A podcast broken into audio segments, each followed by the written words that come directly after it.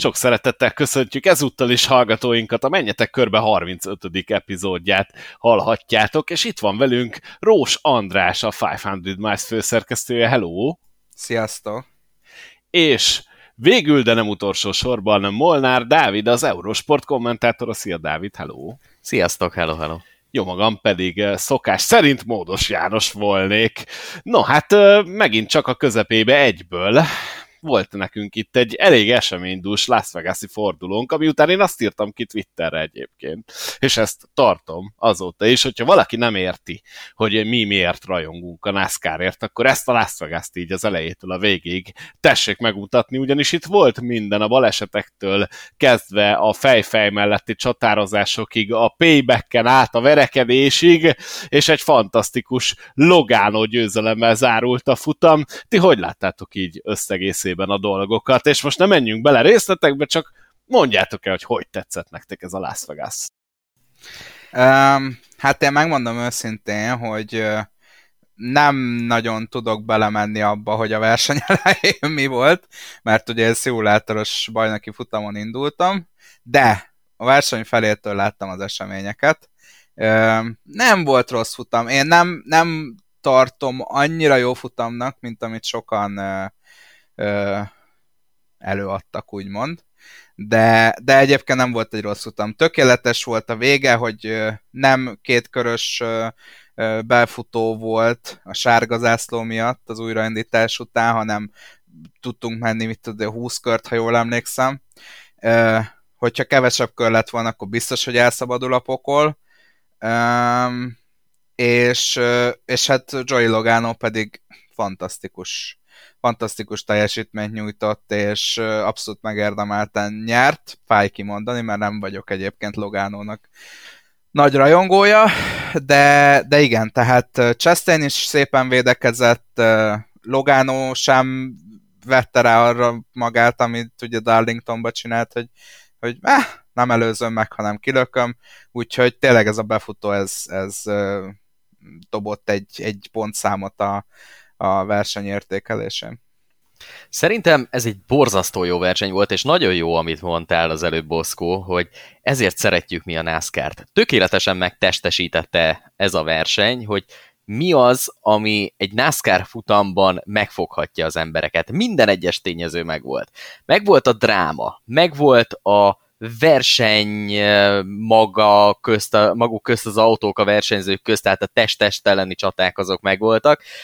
Megvolt a fordulat, a változatosság, hogy nem egy versenyző, vagy egy csapat, vagy mondjuk három-négy pilóta dominálta az egész versenyt, hanem folyamatosan cserélődtek, folyamatosan megvolt a, a az előre-hátra menetel, a különböző taktikák szerepet játszottak, és végül pedig egy óriási felzárkózás döntött el a versenyt. Szerintem ennél jobb verseny nem kell. Én is abszolút egyetértek, úgyhogy Andris, akkor most le vagy szavazva ebbe a témába, ez egy nagyon jó verseny volt, ezt szerintem megállapíthatjuk, már most ezt a topikot én előre hozom. és műsorvezetői hatalmammal visszaélve eldöntöttük, hogy ez egy jó verseny volt. Kett, kettő egy arányban, bár szerintem neked is tetszett, csak nem ennyire kimagasztóan.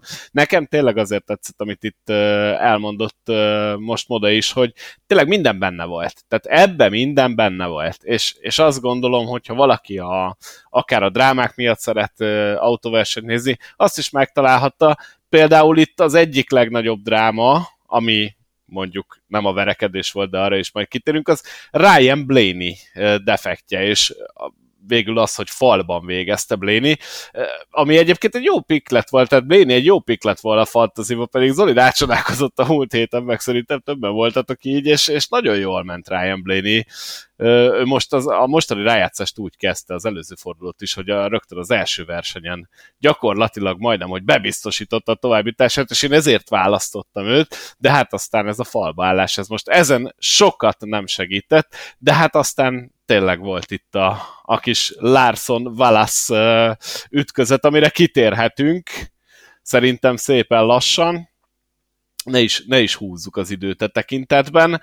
Kyle Larson, a, a négyes kanyar kiáratán egy icipicit falba kényszerítette Buba Valaszt, aki ezen bepörgött, és ugyaninnen lepattanva, mármint a falról lepattanva, az épron alá menekülő Kyle larson hát gyakorlatilag mondhatjuk, hogy szándékosan kibombázta, ami ennek a következménye lett, hogy nem teljesen csapattársát, mondjuk úgy, hogy márkatársát, Christopher Belt ezzel elvesztettük, ugyanis a fölcsapódó Larson nekivágodott Bell autójának, és hát Bellnek pedig nagy szüksége lett volna a rájátszás pontokra, úgyhogy összességében Bubba Valaszt nem dicsérték meg a csapatnál, majd ezután össze is verekedett Kyle Larsonnal, hát inkább ez egy ilyen komolyabb lögdösödés volt, amihez még hozzáfűzném, és akkor ezt az egészet itt csomagba szerintem majd majd egy óráig fogjuk tár- tárgyalni, hogy Kyle Larsonnak és Bubba Wallace-nak olyan szempontból van közös múltja, hogy Kyle Larsonnak az eltiltása az abból jött, hogy az N betűs szót használta egy ilyen iRacing versenyen, amikor is azt hitte, hogy az ő jó barátjához szól, és senki más nem hallja ezt a játékban, de véletlenül rossz gombot nyomott, meg rosszul volt beállítva a rádiója, és teljesen publikusan kiment az üzenet, ahol ő használt ezt az embetűs szót.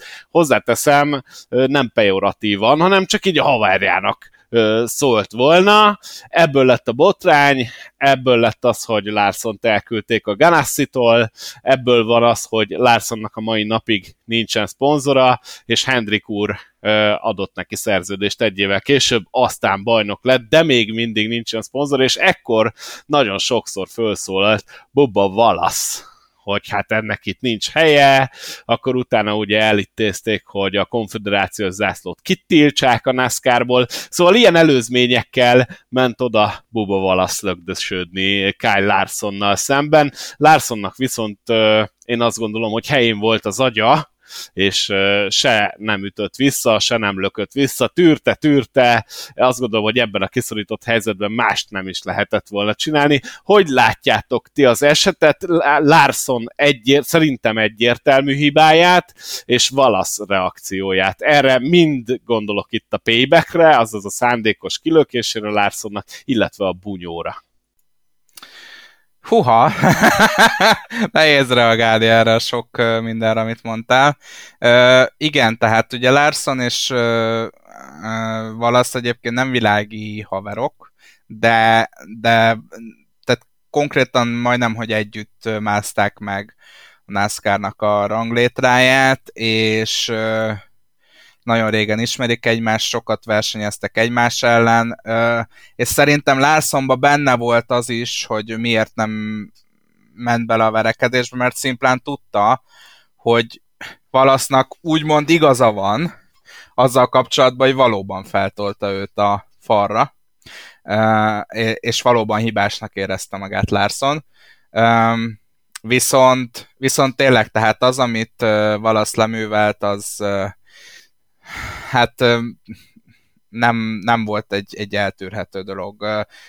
Pont, pont írtam is egy cikket a héten, hogy rengeteg bunyó volt, lögdösödés, stb. stb. a NASCAR történetében, és ebben egyetértek a NASCAR-ral, most már folyamatosan én védem a NASCAR, hogy, hogy emiatt önmagába szerintem büntetést adni fölösleges. Azért azon meglepődtem egy kicsit, hogy nem ö, osztottak ki neki valami ö, ö, pénzbüntetést magáért a lögdösödésért, viszont valóban ebben a Next Gen érában, ahol ilyen veszélyesek az autók, Baba Valasznak a csapattársa egy nappal korábban visszavonult egy ennél sokkal kisebb ütközés miatti agyrázkódás következtében, nem teheted meg, hogy hát körülbelül 300 km per óránál, vagy még többnél beleküldöd a falba az egyik riválisodat. És pont, pont Matt Kensetnek a, a Martinsville esetét hozták föl, azt hiszem Kyle Petty, Modának a kedvenc szakértője, aki ugye azt mondta, hogy el kellett volna tiltani választ az utolsó három versenyre. Szóval Kyle Petty hozta fel Matt Kensetet, hogy hogy ő két versenyes eltiltást kapott, amikor felküldte elég durván Joey Logánot a falba. Tehát, és azért Martinsville sokkal kisebbek a sebességek. Úgyhogy Benne van a NASCAR-ban a payback, nyilván, nem így, nem ilyen sebességnél, nem úgy, hogy veszélyezteted az, az ellenfelednek a testi épségét, mert akkor, akkor valóban megérdemled a büntetést. Én azt gondolom, hogy nagyon jó irányból közelítesz, és itt gyorsan beszúrnám a véleményemet, aztán természetesen adunk lehetőséget modálnak is, bár érzem, hogy az érzékenyítő és a tréning szavak talán el fognak hangozni. Nem, nem tudom, oda egyet értesz ezzel. Én nagyon várom a véleményedet. Nekem egy dolog jutott eszembe, még a, a Ron Hornaday Junior féle eset, ami ugye Kyle Busch-sal szembe volt, és akkor Kyle Busch-t még a Cup Series futamról is eltiltották. Ez egy teljesen szándékos manőver volt, de mit gondoltok, mennyit befolyásolt a NASCAR döntésében? Ugye Buba Valasz kapott egy egyversenyes eltiltást, tehát nem ülhet autóba Miami-ban, amivel hát így azért a közvélemény nagy része szerintem egyetértett. Mennyiben befolyásolhatta szerintetek a NASCAR döntését az, ami a Next Gen autók miatti biztonsági kockázat, hogy fogalmazzam ezt meg szépen, egy ilyen extra nem is tudom, egy ilyen extra pont ebben a képletben. Mert hogyha szerint szerintem ezt a Gen 6 autóval csinálja a Valasz, akkor senki nem ugrik úgy össze otthon a tévék előtt, mint ahogy sokan tették ezt most ezt a manővert látva, ugyanis a Gen 6 autó egy mondhatni jóval biztonságosabb technika volt, mint ez a Next Gen. Hogy látjátok ezt? Ez, ez sokat nyom alatba ennél a büntetésnél, illetve a közvélemény és a közfelháborodás véget? Hát Kezdjük először is az elejéről. Hogyha itt az érzékenyítő tréningről van szó, akkor szerintem a véleményem után a NASCAR majd egy érzékenyítő tréningre fog elküldeni, hogyha ezt egyáltalán hallgatja valaki a NASCAR vezetéséből, úgyhogy remélem, hogy nem. Nagyon sokszor itt a podcast során elmondtam már a véleményemet a NASCAR büntetési, illetve nem büntetési policyéről. Szerintem most egyszer egy nagyon jó döntés született. Azonban és ezt nem gondoltam volna, hogy kimondom valaha a számon, én inkább a Kyle Petty féle véleménnyel értenék egyet, tehát hogy ez az egyversenyes eltiltás is egy eléggé enyhe büntetés. Ami látszódott ennél az esetnél, az tisztán az volt, hogy Valász és Larson összeér egymással, nem volt egy teljesen vakmerő manőver, amit Larsontól láttunk, egy szimpla kemény manőver volt, amiből egy kicsit túlcsúszott, és ami abban csúcsosodott ki, hogy összeért Válasszal, aki pedig neki koccant a falnak. Tehát itt nem is arról volt szó, hogy Válasz autója rommá törik, vagy bármi hasonló történet zajlott volna le. Az előző kérdésedre visszatérve, hogy mennyire játszhatott szerepet ez a ez az autóbiztonsági probléma. Én szeretném azt hinni és remélni, hogy semennyire, mert én azt gondolom, hogy bármilyen autóban ülünk, bármilyen ö, körülmények legyenek, legyen a pályaszélén széfőrkorlát, legyen nagy bukótér, legyenek biztonságos autók, vagy éppen ezeknek az ellenkezője, egy ilyen manőver, egy ilyen megmozdulás minimum azt éri, hogy vagy egy nagyon súlyos pénzbüntetés, vagy egy versenyeltiltás. Ezt a dolgot szerintem tetézte még nyilván ez a probléma, hogy rengeteg nagy sérülést láttunk már ezekkel az autókkal, és pont, ahogy mondtad, Kurt Busch-nak egy ilyen sérülés miatt, egy ilyen autóban elszenvedett sérülés miatt kellett visszavonulnia pont néhány nappal a versenyt megelőzően. Maga az incidens szerintem nem összehasonlítható azzal, mint amit általában látni szoktunk ilyen paybackeknél. Itt egész egyszerűen elgurult a gyógyszer, és én valóban inkább a Ron Hornaday Kyle Busch féle manőverhez tudnám ezt hasonlítani, bár ott olyan szempontból más volt a helyzet, hogy sárga zászló alatt voltunk, és azon inkább az volt a probléma, valamint az, hogy akkor Kyle Busch nem harcolt a bajnoki címért, míg Hornaday igen. Ugye ez egy track verseny volt több mint tíz évvel ezelőtt az a jelenet sor, ami a végén lejátszódott, amikor ugye Kyle Larson kiszállt az autóból, nem is akart Válasz felé nézni, Válasz pedig dühösen oda ment hozzá, oda ballagott hozzá, és aztán majd nem lekevert neki egy nagy pofon, meg elkezdett verekedni vele. Én ezt láttam már nagyon sok köntösben, ez, ez, olyan, ez olyan kis művi volt benne, hogy jó, akkor most én akkor is megmutatom neked, hogy miután beleküldtelek a falba, ami egyébként szerintem teljesen indokolatlan volt, mert válaszautója, nem tudom, hogy mit gondoltok róla, de így szemre, meg rengeteg ilyen balesetet elnézve, nem száz százalék, hogy olyan súlyos sérüléseket szenvedett, hogy ne tudta volna folytatni a versenyt.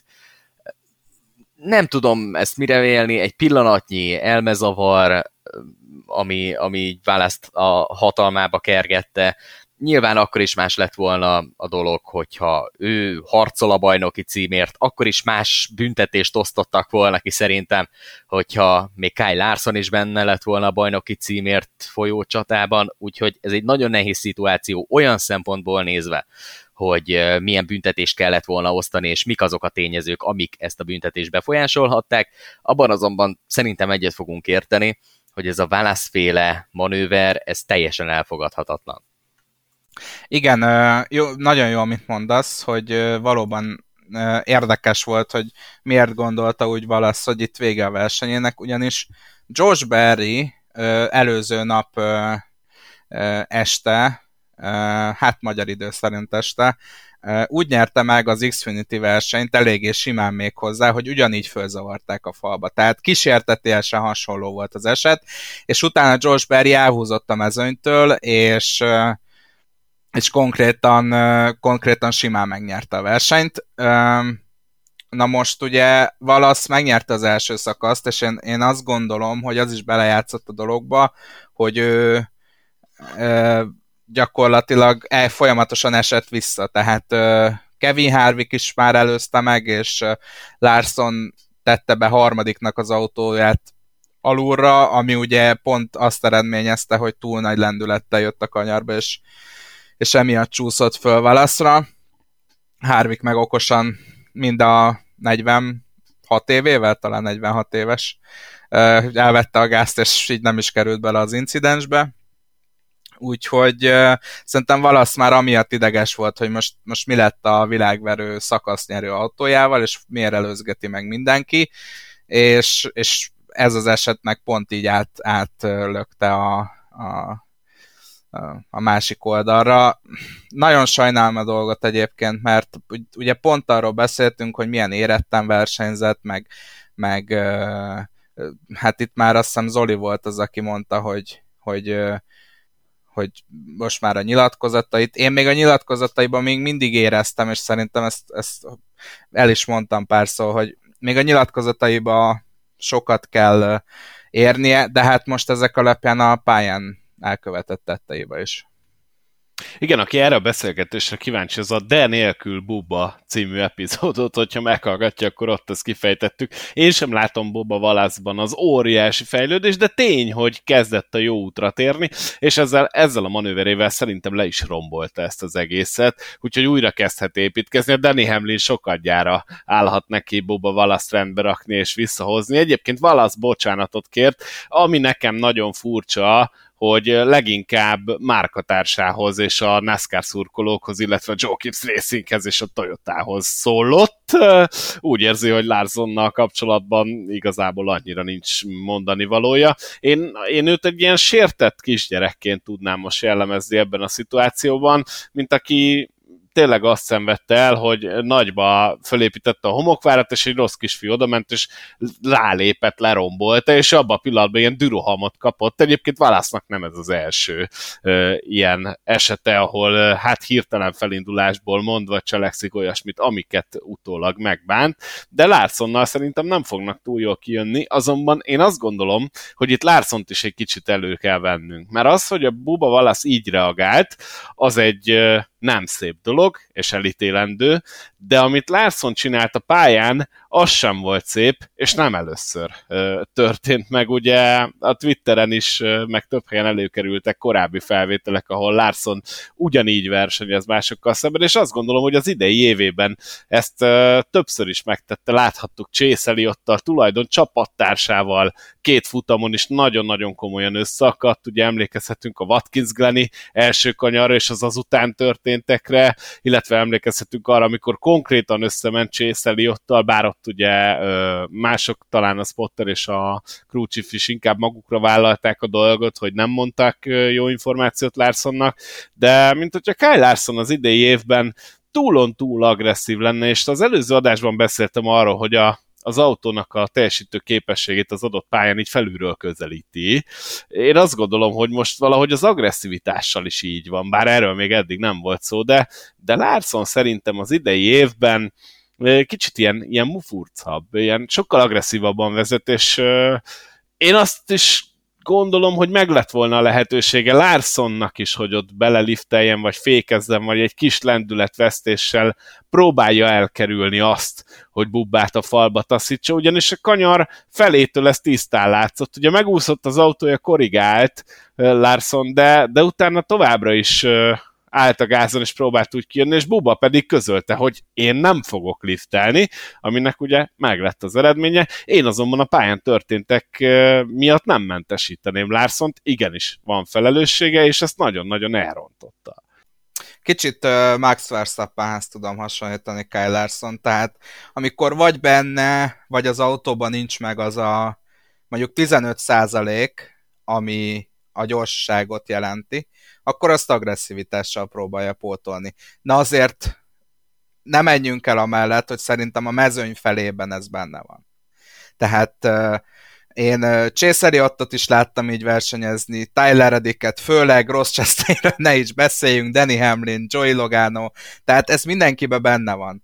Csak ugye tavaly, abban az évben, amikor Kyle Larson megérkezett a Hendrick Motorsports és dominálta a szezont, akkor nem kellett neki. Tehát annyival a mezőny fölött volt szinte minden versenyen, annyival, annyira konstansan gyors volt mindenhol, ha jól emlékszem, akkor 10 verseny nyert a szezonban, tehát uh, egyszerűen nem volt szüksége arra, hogy ilyen dolgokat csináljon.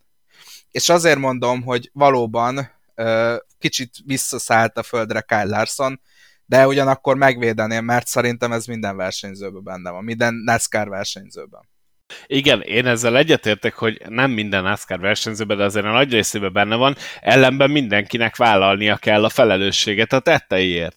Tehát most azzal, hogy most azt mondjuk, hogy hát ezt lehet, hogy Danny Hamlin is megcsinálta volna, itt most nem Danny Hamlin csinálta meg, meg nem Chase Elliot, Kyle Larson csinálta meg, és utólag ő szerintem, ahogy mondtad, pontosan érezte, hogy ebben ludas, és, és igazából vállalta is ennek a, a következményeit. Hát Buba meg túlreagálta, csak próbáltam egy kicsit azért, mert mindkét oldalát megmutatni, hogy oké, okay, Valasznak elgurult a gyógyszer, de valahol jogosan gurult el a gyógyszer, mert én azt gondolom, hogy ezt Larson még a megcsúszás után, miután túlkormányzottá vált az autó is, törekedhetett volna jobban arra, hogy nem választ vezeti a falba. Ő mégis ezt választotta egyetlen opciónak, és ezért én azt gondolom, hogy valahol meg jogos volt válasz felháborodása, tény, hogy nem kezelte jól ezt a szituációt utólag szedjük azért szét a különbözőféle eseteket, tehát szerintem ez a Kyle Larson féle hiba, megcsúszás, koccanás, ez egy olyan eset volt, amit milliószor látunk, rengetegszer. Persze, ő hibázott, ez nem kérdés. Ő elkövetett egy hibát, összeért a másik versenytársával, amiből egy baleset lett. Kész tény, ezért nem is reklamálhatott, hogy most akkor mi a probléma, és ezért láttuk tőle azt, hogy ő teljes mértékben elfogadta azt, hogy itt ebben ő volt a hibás, és amikor jött felé válasz, akkor ő lesütött szemmel állt ott, és valószínűleg valami olyasmi járhatott az eszében, hogy amikor oda jön, akkor szólok neki, hogy bocs, haver, ezt elnéztem, kész. Ettől függetlenül ez a reakció választól iszonyatosan túl agresszív volt, főleg azt nézve, hogy milyen hasonló esetek szoktak azért előfordulni egy-egy versenyen. Tehát, hogyha ilyen, vagy ennél akár sokkal súlyosabb kiforgatások is hasonló eseteket produkálnának, akkor valószínűleg a mai NASCAR mezőnynek a fele már nem élne. Beszéltünk itt nagyon sokszor a szezon során, a podcasttatások során arról, hogy nekem mi a véleményem erről a büntetési vagy nem büntetési rendszeréről a NASCAR-nak. Én ezt egy kicsit jobban beszabályoznám, főleg úgy, hogy Kyle Busch egy elhagyott kerék miatt, eh, illetve az ő csapatának bizonyos tagjai négy versenyes eltiltást kaptak. Eh, ez meg félig meddig azért egy nyilván nem szándékos, de akár még súlyos testi sértésnek is elmegy. Nem feltétlenül vagyok az ellen, ami, ami kialakult szokás, hogy, hogy a versenyzők rendezzék le egymás közt, bár nem tetszik teljes mértékben a dolog, de pontosan ezek miatt az esetek miatt nem tetszik a dolog, mert amikor, amikor valaki átesik a ló túloldalára, és ilyen szinten eldurran az agy egy teljesen szimpla, normál, hétköznapi versenybalesetnél, akkor nem lehet azt tudni, hogy mi lesz a következő. És hiába tiltják el egy versenyre, hiába tanulhat akár ebből az esetből, de az látszik, mint egyébként Kyle Bushnál is. Szerintem olyan nagyon sokat nem használt az a verseny eltiltás annó tíz évvel ezelőtt, amikor, amikor a track eset után megkapta. Bármikor előfordulhatnak ilyenek újra egy adott versenyzővel, aki már egyszer átesett ezen, vagy igazából bárkivel, aki egy olyan szituációban kapja ezt, amikor amikor mondjuk egy, egy rossz szezon, vagy egy közepesen sikerült szezon után van egy olyan versenye, ahol ő dominál, és, és egy ilyen eset előfordul, tehát fölteszik a falra, Nyilván frusztrált volt Válasz, persze, de ez szerintem egyáltalán nem elfogadható sem olyan szempontból, hogy versenyzői megnyilvánulás szempontjából, sem pedig abból a szempontból, hogy ennek igazából elejét még most sem próbálja venni a NASCAR, hogy a jövőben ilyenek ne fordulhassanak elő. Szerintem az az egyversenyes eltiltás, az nem csak, hogy a mezőny egészére nézve, de egy összességében még válaszra nézve sem lesz olyan, olyan nagyon eltántorító dolog, hogy a jövőben is hasonlóakat csináljon, hogyha éppen ilyen szituációba kerül. És itt, itt azért csak szeretném újra megegyezni, hogy ezt mondta Kyle Petty is, tehát, hogy moda, akkor most Én ezt, gyakorlatilag nem, egyetértesz. Ne, nem. Uh, Van egy felvételünk, igazából, ezt már nem mosod le. nem, igazából itt az a helyzet, hogy Kyle Petty ért velem együtt. Vagy egyet. Csak Mindegy, az mondta. a lényeg, hogy Kyle Petrivel egy oldalon vagytok, ez teljesen mindegy, hogy ki kivel vagy és, mikor. Én sosem mondtam, hogy Kyle Petinek nincs igaza. Á, dehogy, soha. Nem, és soha nem mondtam ilyet. Nekem a Kyle Petty féle csak az én véleményem létezik. Megnyilvánulásokkal volt mindig problémám. Na, akkor viszont én elterelném egy picit William Byron esetére, hogy ennek fényében, amilyen büntetést kapott Buba Valasz, ennek fényében Byronnak nem kellette volna nagyobb büntetést kapnia.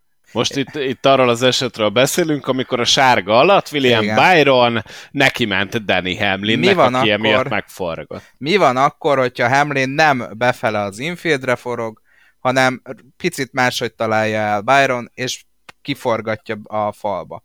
Tehát a két eset között nyilván van különbség, főleg sebességbeli különbség, ezt elismerem, de ha azt mondjuk, hogy hogy valasznak három versenyes eltétest kellett volna kapnia, akkor mondhatjuk azt, hogy Byronnak ez enyhe büntetés volt? Én megmondom őszintén, szintén ketté választanám ezt a dolgot, tehát amikor nagy sebességnél úgymond düböl ráhúzzuk valakire a kormányt, az egy picikét súlyos a versenytempónál, mint hogyha mondjuk egy sárgazászlós esetnél történik egy koccanás, egy nekimenés, egy kiforgatás. Ez bizonyos szempontból igaz, másrészt viszont az a helyzet, hogy amikor sárgazászló van, akkor pedig az már egy olyan szituáció, ami alatt emberek lehetnek a pályán, ami alatt adott esetben sérülhet a pályának a biztonsági berendezése, ami ezeket a baleseteket, ezeket az eseteket sokkal súlyosabbá teheti. Nem véletlen az, hogy minden egyes törmelék darabnál a NASCAR oválpályás versenyeken bedobja a sárga zászlót, jelezve ezzel is, hogy ez egy, ez egy eléggé veszélyes szituáció, és egy olyan szituáció, amiben le kell lassítani, amiben egy felvezető autóra van szükség, és amiben a kialakult formációt ö, olyan szinten nem lehet megbontani, hogy nyilván libasorba kell rendeződni. Aki egy sárgazászlós időszak alatt elkövet egy ilyen védséget, az szerintem legalább olyan büntetést kellene, hogy érdemeljen, mint, mint mondjuk Baba Wallace az előző negyed órában említett esetnél. Meg úgy összességében, hogyha rajta múlna, akkor mindenki, aki indokolatlan, szándékos kilökést eszközöl, az legalább egy vaskos pénzbüntetést és jó néhány pont levonást érdemelne.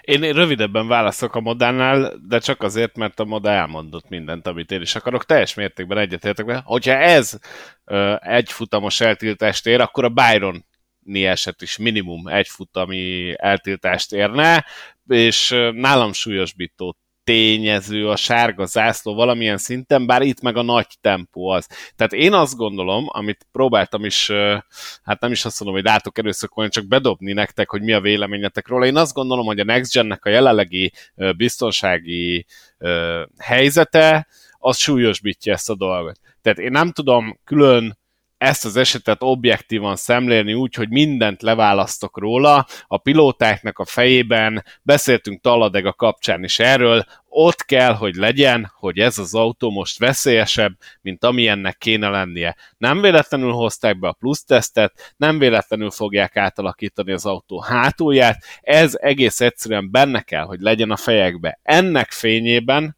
Buba Valásznak nincs keresni valója Miami-ban, de még lehet, hogy utána sem, mert aki ezt eddig nem fogta föl, az annak a fejében óriási problémák vannak. A másik oldalon meg azt mondom, hogy Larsonnak észhez kell térni egy picit, mert az idei évben már többször mutatta meg, hogy úgy megy, mint egy félőrült. És ezt a Ross Chastainnél is nagyon-nagyon rossz néven vette mindenki, de hiába Hendrikes, a Larsonnál is rossz néven fogja venni mindenki, és ez semmi jóra nem fog vezetni a Larson pályafutásában sem hosszú távon. Tehát azt gondolom, hogy mind a kettejüknek mélyen magába kell nézni ezután a verseny után, és meg kell találni azt a pontot legbelül a lelkük mélyén, ahol ők hibáztak, de Baba Valásznak és minden NASCAR pilótának most ott kell, hogy legyen a fejében az, hogy ez az autó, ez nem a Gen 6, ez nem olyan biztonságos, itt extra óvatosnak kell lenni most, mert különben óriási lehet a baj,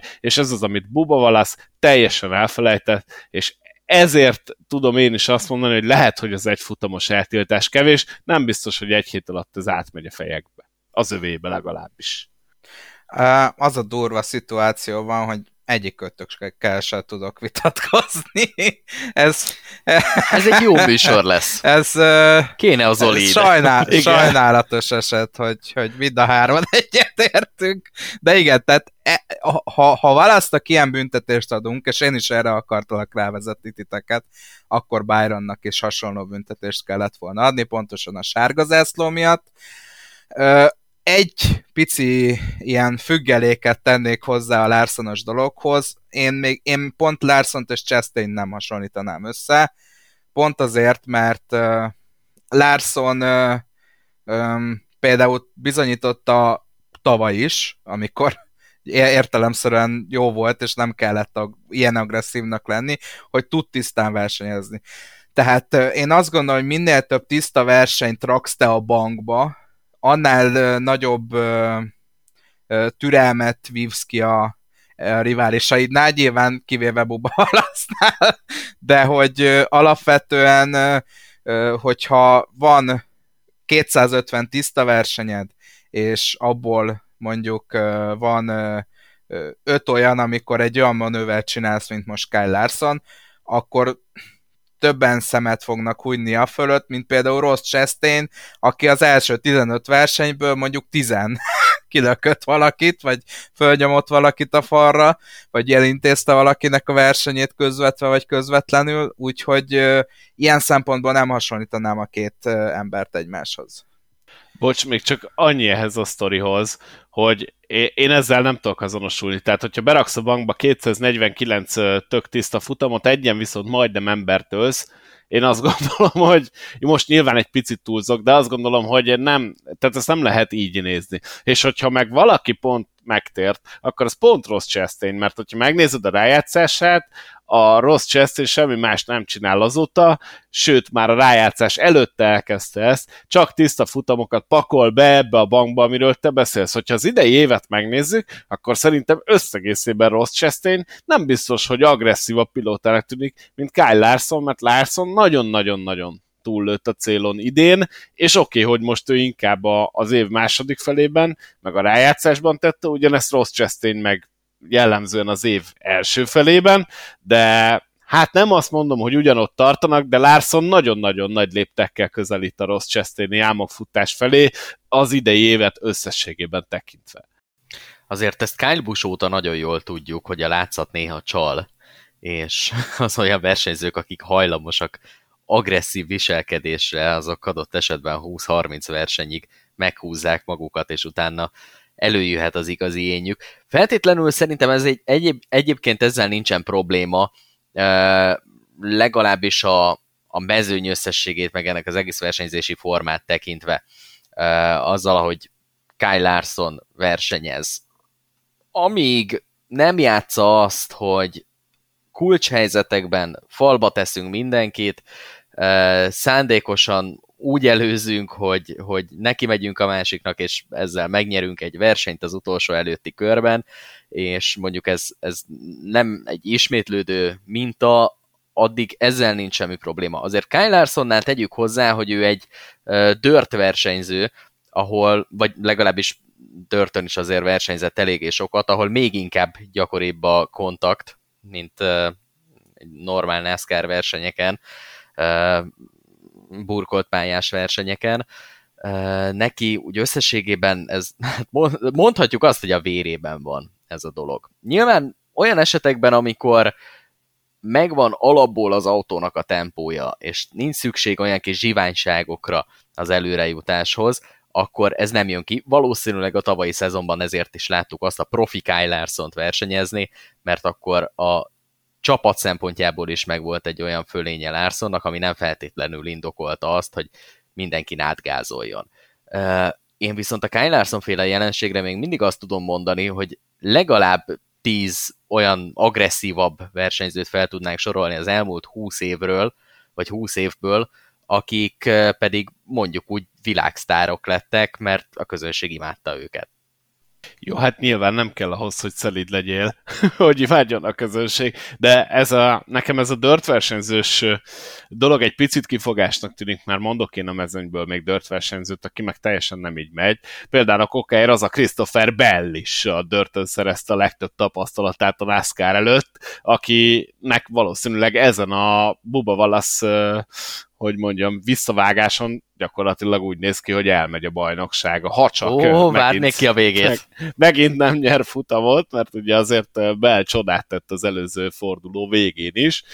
Nem gondolom, hogy ez a dört versenyzés. Értem, hogy honnan jössz, meg értem, hogy miért mondod, és valami van benne, de, de szerintem ez inkább kifogás generátor dobta, hát egész egyszerűen magyarázkodás szerintem az ő részükről, illetve a szurkolók részéről. E, ezt csak én találtam ki most, tehát ez az én fejemben létezik nem, nem, ez a dolog, ez, senki nem nyilatkozta le. Ezt egyébként lehet olvasni, tehát hogyha mondjuk twitterezik az ember, ezt, ezt sok, én sokszor találkozom ezzel, hogy Larsonnál lefelejtsük el, hogy dörtös volt. Persze mindenkinek nyilván ez egyéni véleménye, de, de van ebben a mezőnyben több dörtös is, aki meg nem így versenyez, tehát ez nem egy alapfeltétele. Én azt gondolom, hogy egy problémám van most a jelenlegi beszélgetésünkkel, hogy ebben a sztoriban értem, hogy Larson hibázott, de nem hibázott olyat, mint Buba Valasz, és már többet beszéltünk szerintem Larson esetéről, mint Valasz eseté, mint Valasz tetteiről. Tehát, hogy igen, Larson hibázott, nem akkorát, hogy hogy ennek most valamilyen teljesen utólagos, tehát hogy őt most berakjuk egy olyan fogba, hogy, hogy egy dörti versenyző. Én nem látom ekkora hibának, amit ő, ő elkövetett. Én ehhez Én tudok igen. kapcsolódni maximál, maximálisan, tehát rengeteg olyan esetet láttunk már, rengeteg olyan esetet, nem tudom, ti is, mert több mint tíz éve néztek NASCAR versenyeket.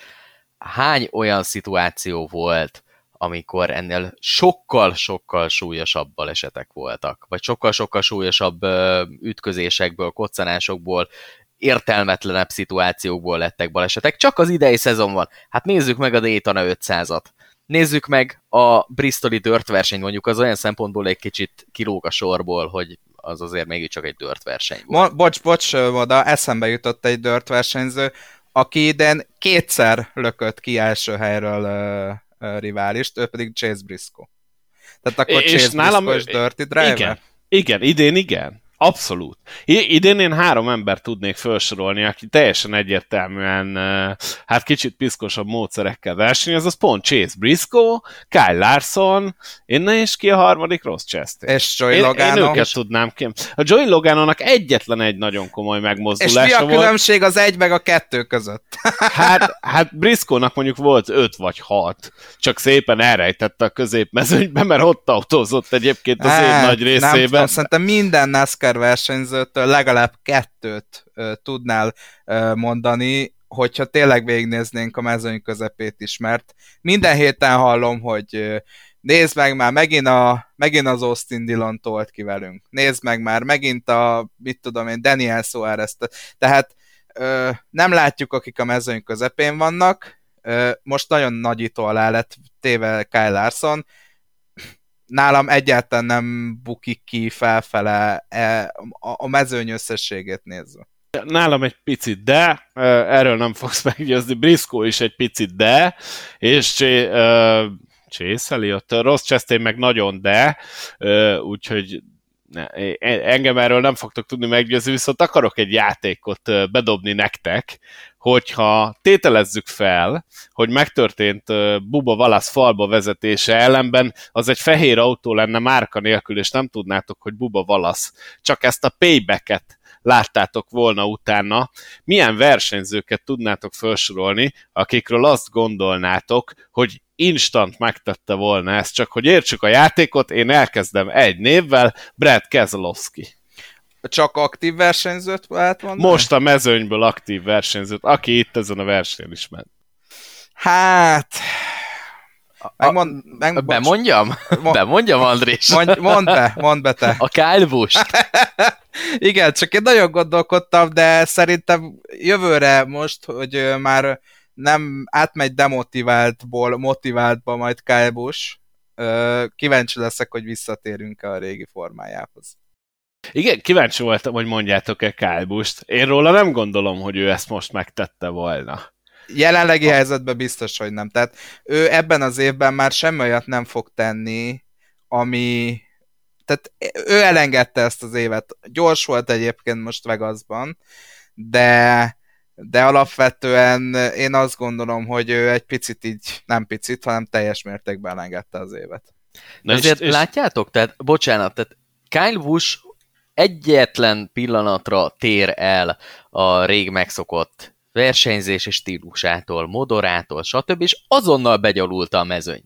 Tehát, hogyha az elmúlt mondjuk két hónap eseményeire visszagondolunk, Kyle Busch elkezdett mosolyogni, elkezdett szép interjúkat adni, kuncsorgott csapatér, ugye gyakorlatilag ezzel, és mióta ez elkezdődött, vagy így összességében a rájátszás elkezdődött, mi az élettörténete Kyle Busch-nak? Folyamatosan azt látjuk, hogy kicsúszik, defektet kap, műszaki probléma, kicsúszik, szóval nem jó dolog lejönni erről az útról, és lehet, hogy majd egyszerű is azt gondolja, hogy eh, térjünk már vissza ahhoz, amit az elmúlt 18 évben vagy 20 évben játszottam.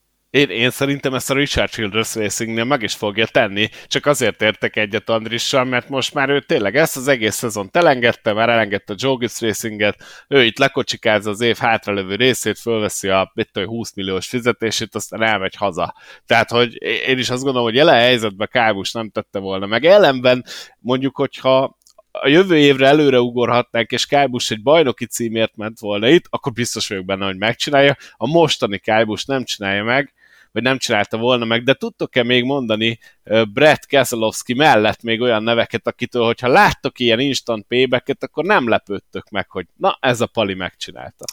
Nehéz Kevin Harvick.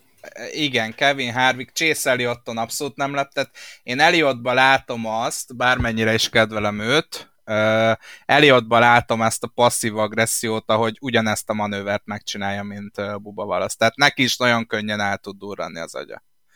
Ja, az a durva, hogy én is Kevin Harvickra gondoltam még a Brad Keselowski mellett, aki szerintem ezt instant megcsinálta volna, és van egy név, amit reméltem, hogy bedobtok, de egyik őtök sem dobta be, olyan rosszak vagytok. Jó, én... Joy. Én kimondom. Fölvállalod? Ári Kalmiról a Colcaster, csak hogy mindenki benne legyen a podcast. Ja, hát Colcaster, hát a legnagyobb zsivány volt az idei szezonban, azért azt ne feledjük az elmúlt heti, vagy már két héttel ezelőtti Charlotte versenyt. Igen. Én, én reméltem, hogy bedobjátok Danny Hamlint, és ott akartam volna elmondani, hogy Hamlin ezt szóban csinálta volna meg, mert ő mindig nyuszi ezekhez a dolgokhoz, csak ilyen öttel másik elé gurulás, meg ilyesmiket húz meg. Ha versenyben van, akkor tud extra agresszív lenni, de az ilyen payback szerintem ö, nem, nem nem, nem elég. Nem is azt mondom, hogy tökös, mert akkor egy pozitív fényben tüntetem föl választ, hogy mondjam, nem elég hülye, ami nem feltétlenül probléma egyébként az ő esetében, ő inkább utólag telesírta volna a sajtót, de hát nem dobtátok be a nevét, úgyhogy ezt magamtól kell elmondani. Igen, ez egyébként egy érdekes téma lehet esetleg majd az off mert nálam a dirty, dirty versenyzőknek is két típusa van. Tehát van az a dirty versenyző, aki aki mondjuk a pályán csinál meg olyan múvokat, hogy egy picit meglöki az előtte lévőt, és akkor a, úgy áll a falba.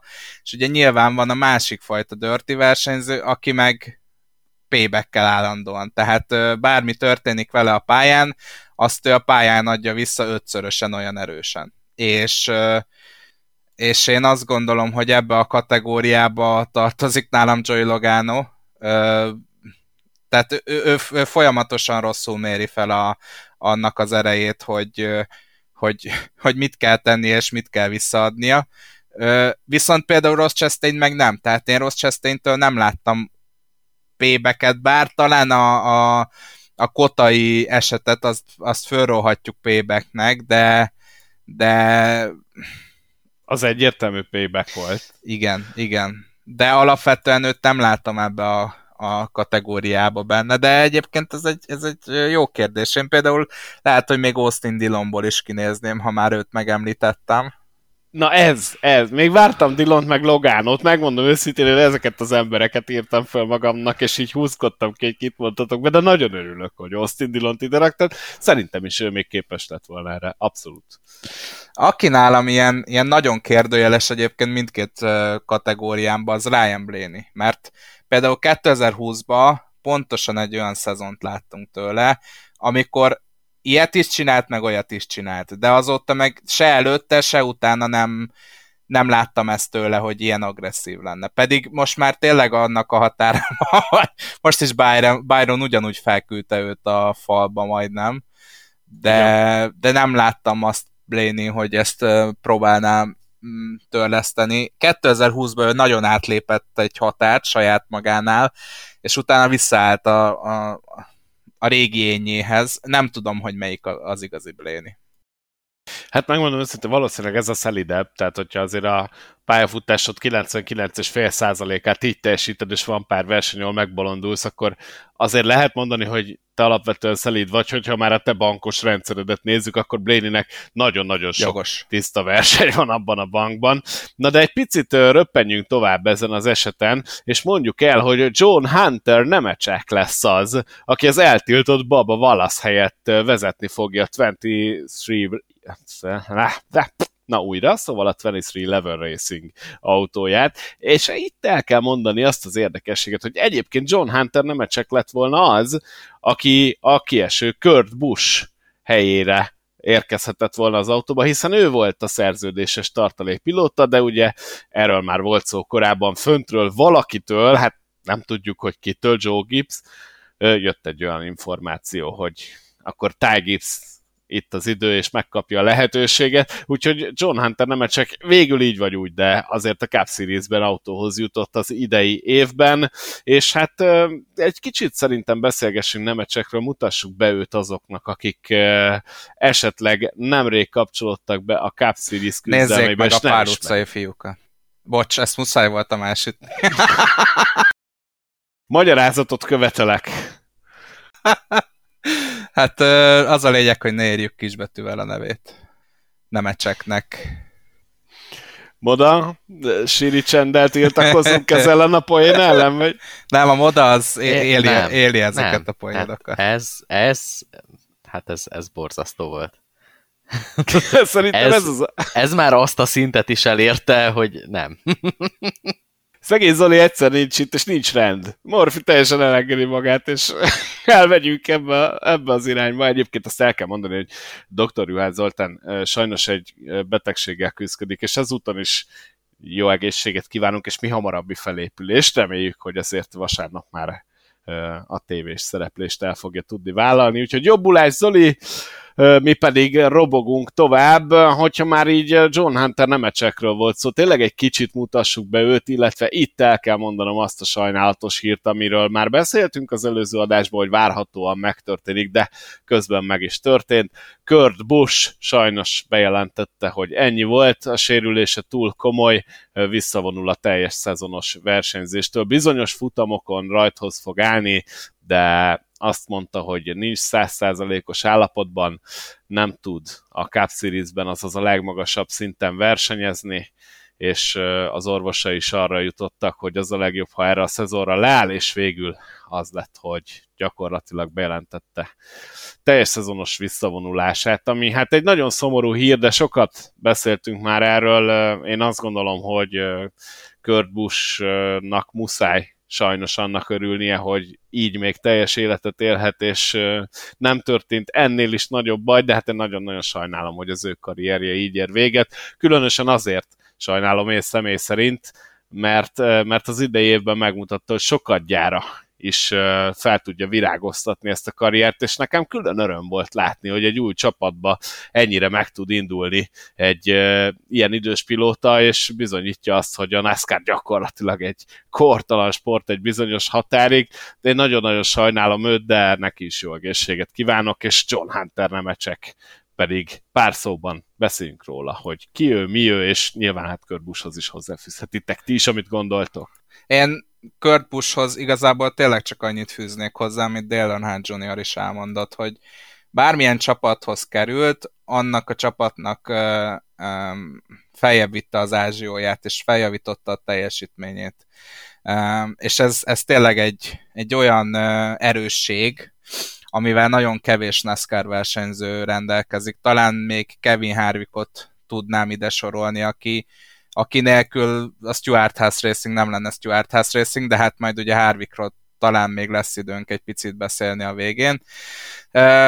Tehát ugye Dale Earnhardt Jr.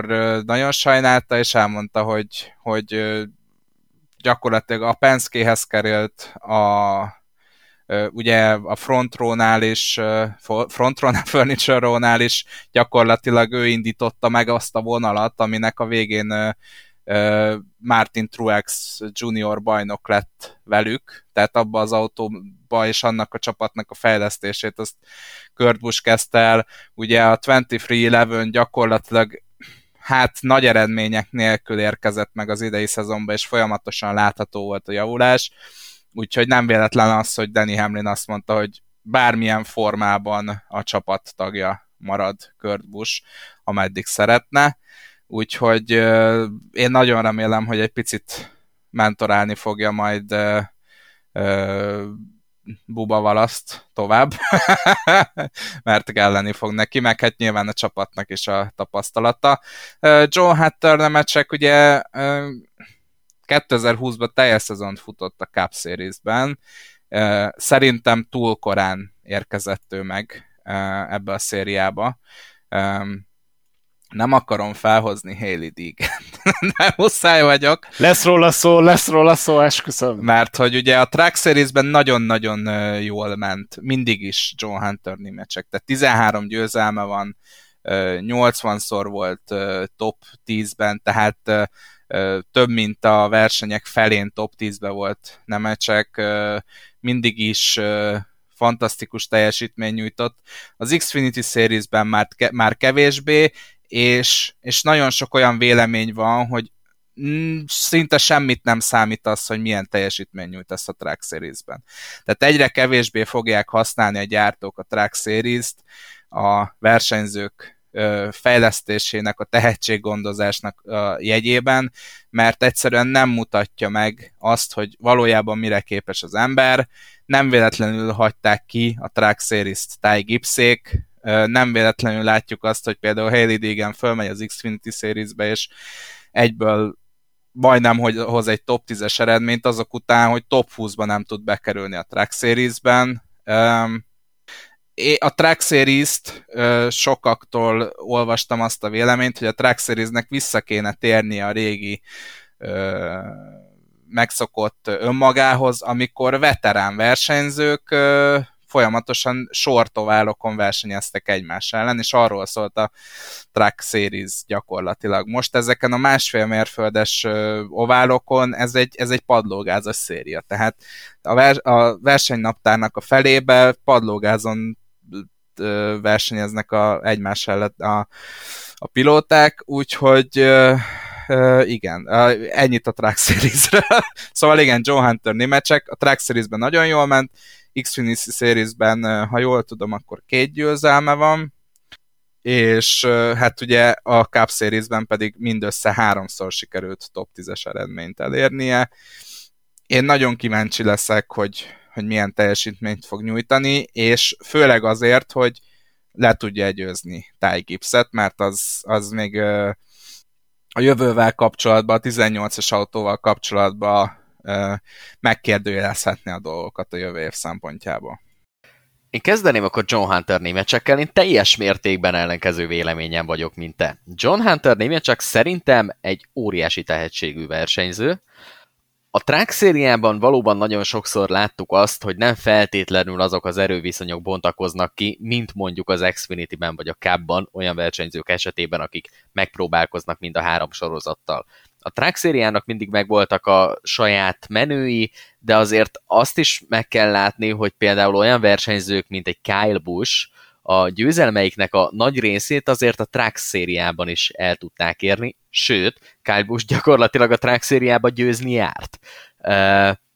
John Hunter némecsek nem csak a trackban, de az Xfinity-ben is nagyon jól ment, sőt, szerintem abban a kupás szezonjában 2020-ban szintén parádésan teljesített.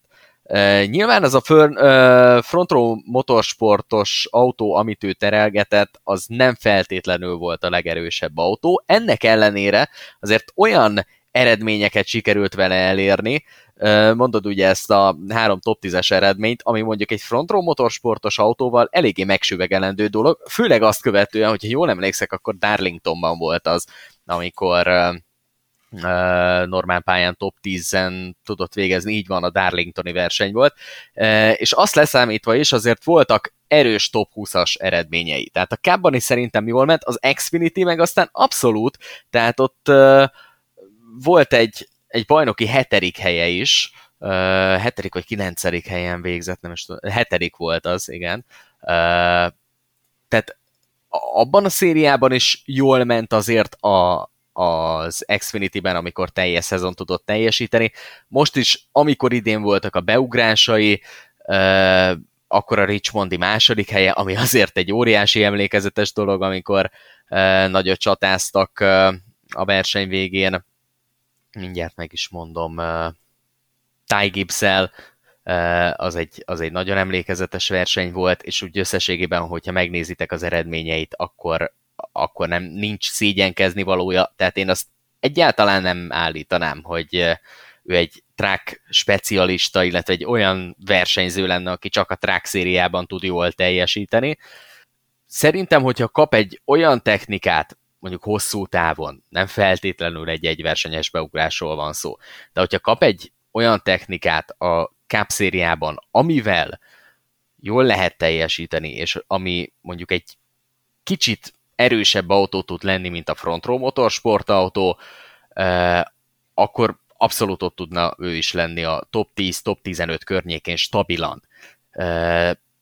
Nyilván onnantól kezdve meg az a kérdés, hogy milyen autóban ül és mennyire tudja felvenni a ritmust. De én azért ennyire nem temetném John Hunter némecseket, főleg, hogy szerintem egyébként a fiatal vagy a, a közepesen fiatal versenyzők közül, akik eh, nem a Cup szériában teljesítenek, szerintem az egyik legnagyobb tehetség. Ami pedig Kurt Busch illeti, egy óriási sztárral lettünk szegényebbek. Ugye ő volt az egyetlen olyan versenyző, aki még a 2000-es évek elején, a 2000-es évek eh, gyakorlatilag azon időszakában versenyzett, amikor, amikor úgy igazán az utolsó fénykorát élte a NASCAR. Ugye másik ilyen versenyző még Kevin Harvick, aki 2001-ben már versenyzett, és még mindig ott van a sorozatban, tehát ő egy igazi olyan világot látott versenyző, aki látta ennek, és tapasztalta közelről ennek a sorozatnak a fénykorát, és bajnok is tudott lenni ebben a fénykorban, ugye 2004-ben, de amit ő elért, és ahonnan elérte ezt, azért emlékezzetek rá, hogy nem csak Kyle Busch volt a nagy zsiványa mezőnyben, hanem Kurt Busch is, és egészen addig, amíg a Penske szerződése ennek nem látta kárát, addig, addig Kurt Busch is egy olyan versenyző volt, akit simán be lehetett volna helyettesíteni arra a helyre, amiről egy néhány perccel ezelőtt beszéltünk, hogy ki lehetett volna Baba Wallace helyében, de amikor pedig sikerült lenyugodnia, akkor bekerült véleményem szerint abba a Mark Martin féle kategóriába.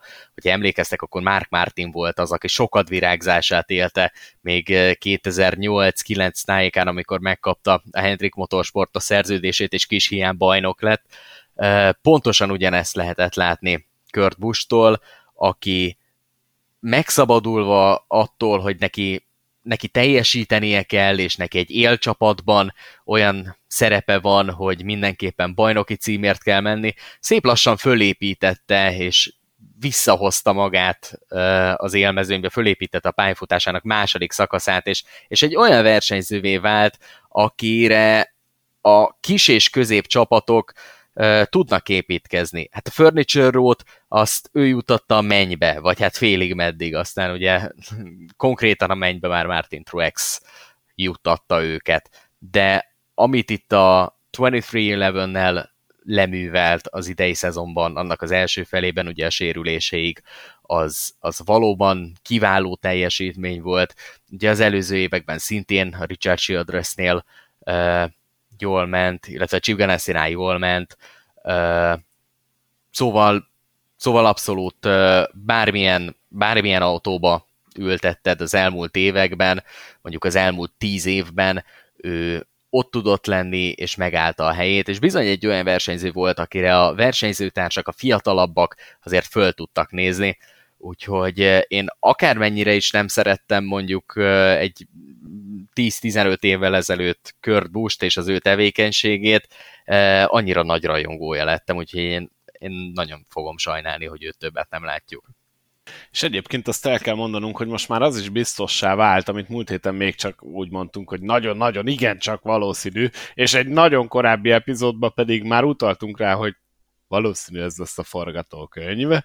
Tyler Ediket ugye egy évvel korábban elhozza a 2311 Racing a Richard Childress Racing-től, és ő fogja vezetni a Kurt által már többé nem vezetett 45-ös autót, és Danny Hamlin, ahogy Andris is említette, pedig tisztába eh, tette a közvéleményt és mindenkit azzal, hogy Körbusnak helye van a csapatban, bármikor, hogyha szeretne futamon indulni, ő fog keríteni egy harmadik autót, és természetesen az ő csapatával rajthoz állhat Körbus, illetve szeretné őt a csapat eh, közelében látni. Körbus azonban bejelentkezett egyébként a Foxhoz is, hogy nagyon szívesen elmenne versenyt kommentálni, ugye nem ez lenne az első eset, Körbust már láthattuk ebben a szerepkörben is, úgyhogy így vagy úgy, de én azt gondolom, hogy Körbus a NASCAR kötelékein belül marad. Hát jobb lett volna őt tényleg teljes szezonos pilotaként látni, de sajnos egészségügyi okokból ez már nem lesz lehetséges. Igen, még annyit tennék hozzá, hogy Richard Childers egyébként lenyilatkozta, hogy ettől függetlenül nem vetette el a harmadik autó ötletét. Tehát ugye itt beszélgettünk arról, hogy hát csak bluff, hogy ki vásárolja a 2311 csapat Tyler Reddicket, de de ő szerintem továbbra is, tehát azt, azt abban nem hazudott, hogy ő harmadik autót szeretne, csak ő nem Tyler Reddicket akarta oda beültetni. Én szerintem ő 2000 23-ban megpróbálja Austin Hill-t elcsábít, hát nem elcsábítani, hanem valahogy elhozni a, a Cup Series-be, és sőt beültetni a harmadik autóba, hogy tudjon tanulni um, Kálbustól. Úgyhogy uh, én, én továbbra is azon vagyok, hogy itt három autós csapat lesz a Richard Childress Racing. Az már egy más kérdés, hogy honnan lesz nekük nekik charterük erre, mert ugye a Spire Motorsport ahelyett, hogy eladta volna azt az egész éves charterét, bejelentette, hogy Tidilon lesz a 77-es autóban Cory Joy mellett, úgyhogy nagyon kevés olyan charter van, amit meg lehet vásárolni egész évre. Én ezt a dolgot nem igazán tudom reálisan elképzelni, hogy három autóval menjenek. Tehát így, hogy ez a probléma gyakorlatilag megoldódott, így én, én nem látom azt, hogy, hogy lenne reális értelme, vagy reális esélye annak, hogy annyi pénzt kiadjanak, hogy egyrészt egy harmadik autót lehessen futtatni teljes szezonban, másrészt, hogy ennek az autónak még chartere is legyen, tehát garantált legyen az indulása. Én ezt a jelenlegi anyagi helyzetben, és látva, hogy a NASCAR-nak, meg úgy összességében a világnak azért vannak anyagi problémái, én ezt abszolút nem tartom elképzelhetőnek. Nyilván az lehet, hogy lesz majd egy part-time csapat, ahol indulhatnak mit én, a legnagyobb versenyeken, Daytonában, Talladegában elmehetnek, Darlingtonba, adott esetben, hogyha a csapat érdek úgy dönt, akkor, akkor csatasorba lehet állítani azt a plusz autót, de én nem látok rá reális esélyt, hogy, hogy itt egy teljes szezonos harmadik autó összejöjjön. Megmondom őszintén, hogy én sem és ehhez viszont nem tudok többet hozzáfűzni, szerintem sem lesz a Richard Childress Racingnek harmadik kocsia, viszont muszáj egy picit tovább robognunk erről a versenyről. Még annyit azért szerintem érdemes elmondani, bár remélem mindenki látta a futamot és az összefoglalót, hogy Joy Loganoék remek taktikával nyerték meg ezt a versenyt, és biztosította be Logano a helyét a, a legjobb négyesben, a Final Four-ban, a bajnoki döntőben, amit majd Phoenixben rendeznek, ugyanis is Joey Logano az utolsó sárga alkalmával fölpattintott négy új abroncsot, és végigelőzte a mezőnyt. Bocsánat, utolsó előtti sárga alkalmával, utána már volt egy sárga, ahol már talán ilyen hetedik, nyolcadik helyre föl is jött, és együtt néztük a versenyt itt a srácokkal, a szimulátorosokkal páran, és én akkor mondtam már amikor talán a 13. helyről indult Logano, hogy ezt a futamot ő fogja nyerni, hát szerencsére igazam lett, ez nem mindig van így, de ebben az esetben pont az lett, és szerintem egy nagyon-nagyon izgalmas véghajrát láthattunk,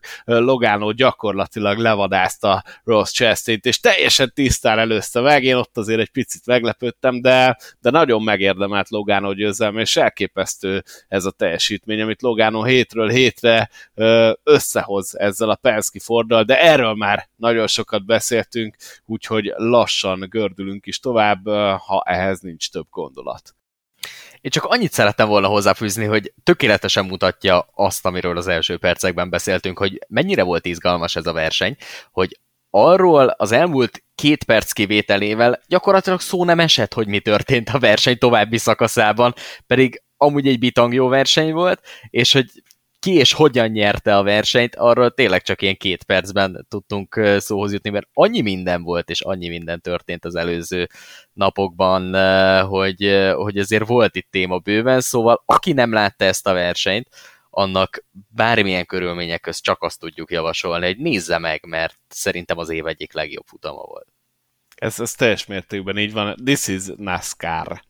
Pörögnek az események, úgyhogy Logánóról tényleg már nagyon-nagyon sokat ömlengtünk, kicsit talán túl sokat is, de hát elképesztő, amit nyújt, viszont muszáj egy kicsit ömlengenünk hát mondhatom, hogy mindannyiunk kedvence, ha már ugye Twitteren senki nem merte fölvállalni a héterkedést a Morfi tweetjével szemben. Haley Deegan kiválóan mutatkozott be az Xfinity szériában, és talán ez is egy picit alátámasztja azt, amit a trackról már nagyon sokszor elmondtunk, hogy ez egy daráló, és, és az Andris most is tökéletesen összefoglalta, hogy hogy néz ki a Track Series jelenleg. Haley Deegan kisasszony ki tudta bontakoztatni. Én azt gondolom a versenyt látva a tehetségét, egy icipicit megvillantotta azt, hogy őt, őt miért is tartják tehetségesnek a Ford berkén, és egyébként a NASCAR berkén belül. Tényleg remekül versenyzett Haley Degen, minden túlzás nélkül. Első x futamán az idei évben a 13. helyet szerezte meg rögtön. Ugye azt már említettük, hogy Josh Berry fantasztikus versenyzéssel megnyerte ezt a futamot, és ő is ott lesz a döntőben, csak az Xfinity-ben.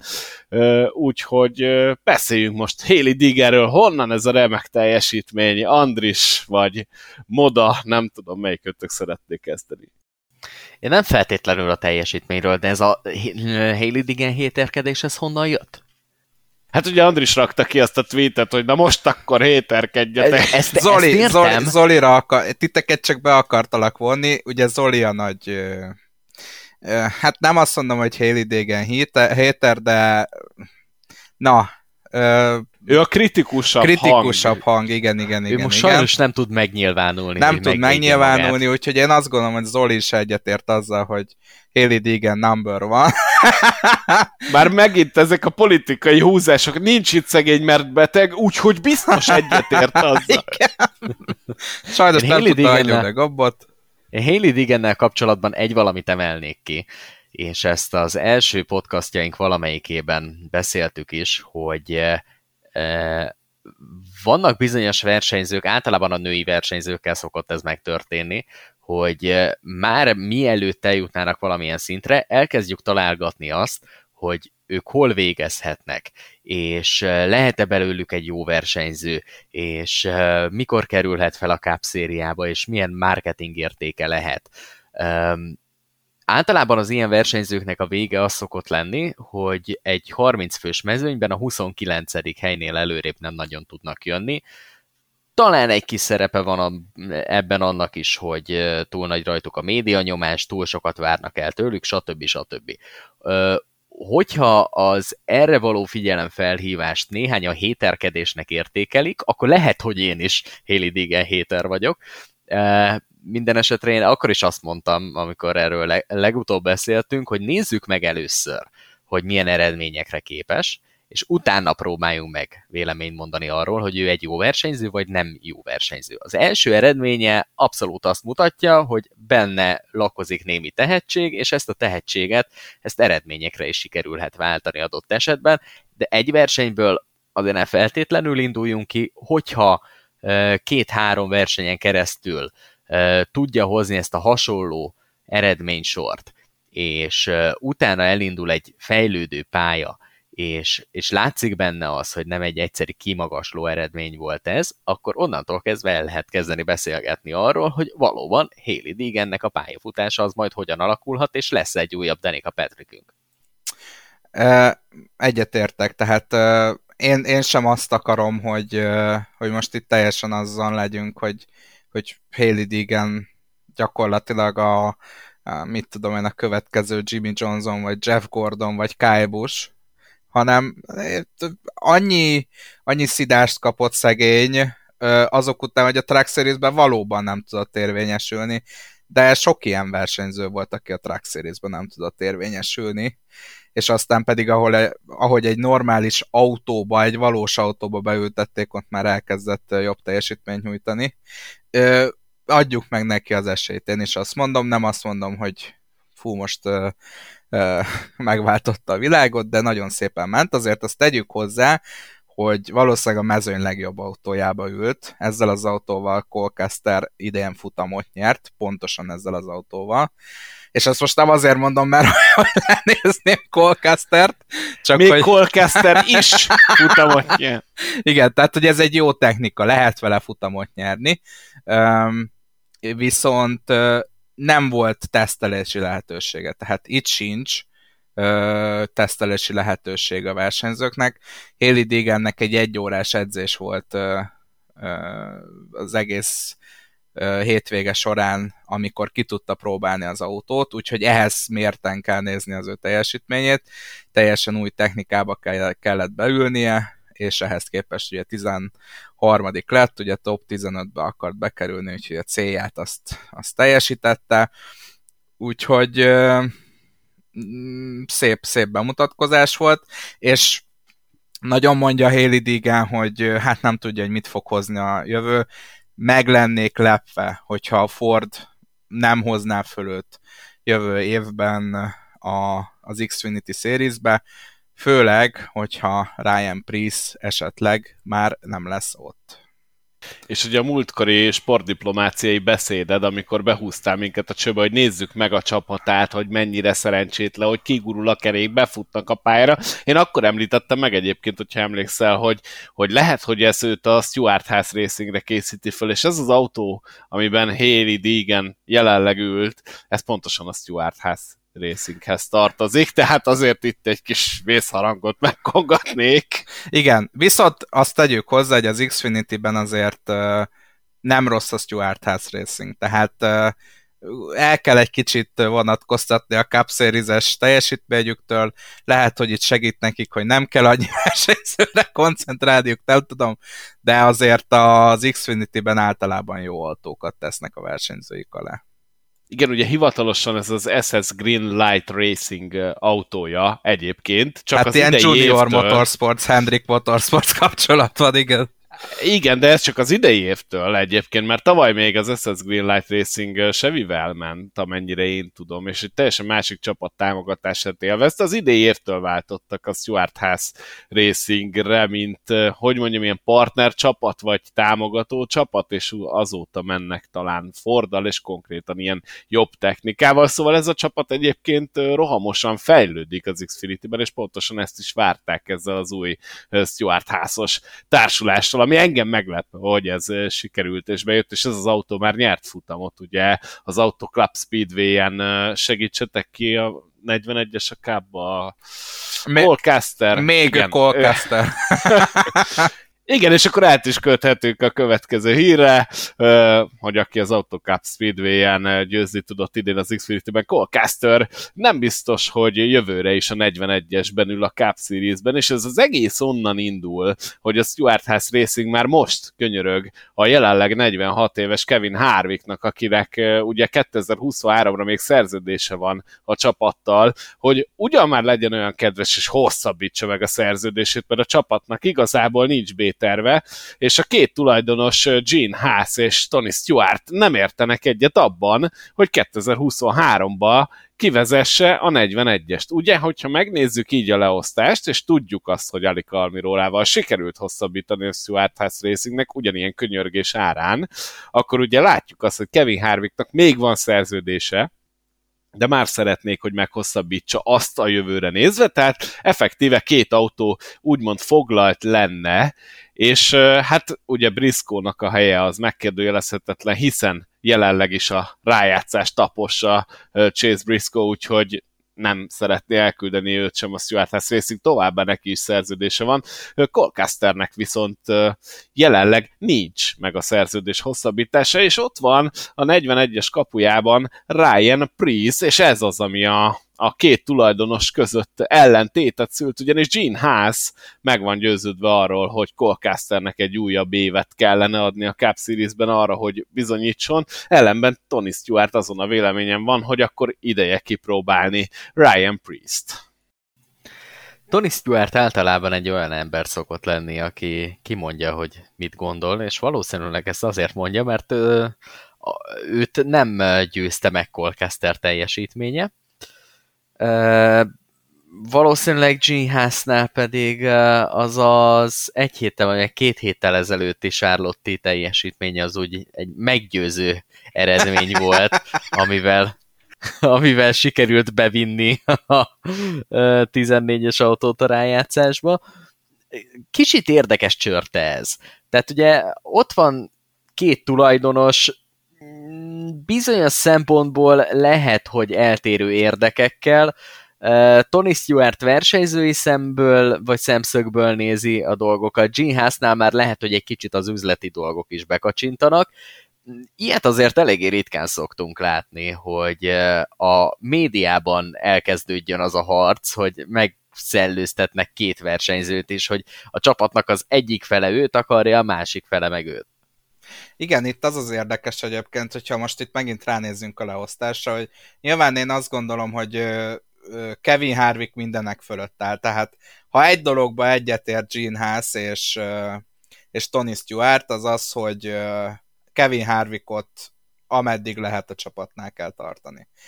Hiába van Chase Briscoe a rájátszásba, Harvick ennek a csapatnak a vezére. Viszont ugye Briscoe az egyértelműen Tony Stewartnak a felfedezetje úgymond, tehát nem véletlenül megy a, a 14-es autóval, nem véletlenül Chase Briscoe hőse Tony Stewart. Erik Almirolában szerintem megállapodtak ketten, hogy, hogy őt meg kéne tartani. Azt gondolom, hogy ezzel Stewartnak sincs problémája. Viszont... A pénzzel szerintem sincs problémája. Igen, tehát ott ugye van egy szponzor, aki, aki elég Almirolának most már évek óta a szponzora, és, és ők, ők ragaszkodnak hozzá, tehát valószínűleg ott az lehetett a háttérben, hogy ha nincs Álmirola, akkor mi se jövünk vissza a következő évre, és ezért kellett meggyőzni Álmirolát. Nem gondolom, hogy az idei teljesítményei alapján győzték meg őt, és akkor ugye így kiszorult Ryan Priest abból az autóból. Én azt gondolom, hogy ha szponzort rá tudták volna venni, hogy Priest is szponzorálja, akkor nem kellett volna Almirolát meggyőzni hogy maradjon még, ha jól tudom, akkor két évre írta le, de, de talán a második év az opciós, tehát a 2023 biztos, és a 2024 az egy opciós év lesz. És akkor ugye maradt Colcaster. És, és hát ugye itt van az összeütközés Gene Haas meg Tony Stewart között. Tony Stewart ugye alapvetően már be akarta rakni régen, régóta Ryan Priest valamelyik autójába, és, és hát ugye azzal, hogy a maradt, így elvesztette az esélyét arra, hogy berakja őt a tízesbe, így viszont Colcaster lehet az, aki, akinek elveszik a, az autója, viszont azért azt tegyük hozzá, hogy azért Casternek hát vannak családi érdekeltségei is ebbe a csapatba, tehát uh, szerintem ott uh, üzleti oldalról apai oldalról Gene Haas is Mondd ki gondol. konkrétan. Hát az apukája a csapatnak az elnöke gyakorlatilag. Úgyhogy valószínűleg Gene Haas emiatt is van egy kicsit nagyobb elnézéssel Colcaster felé.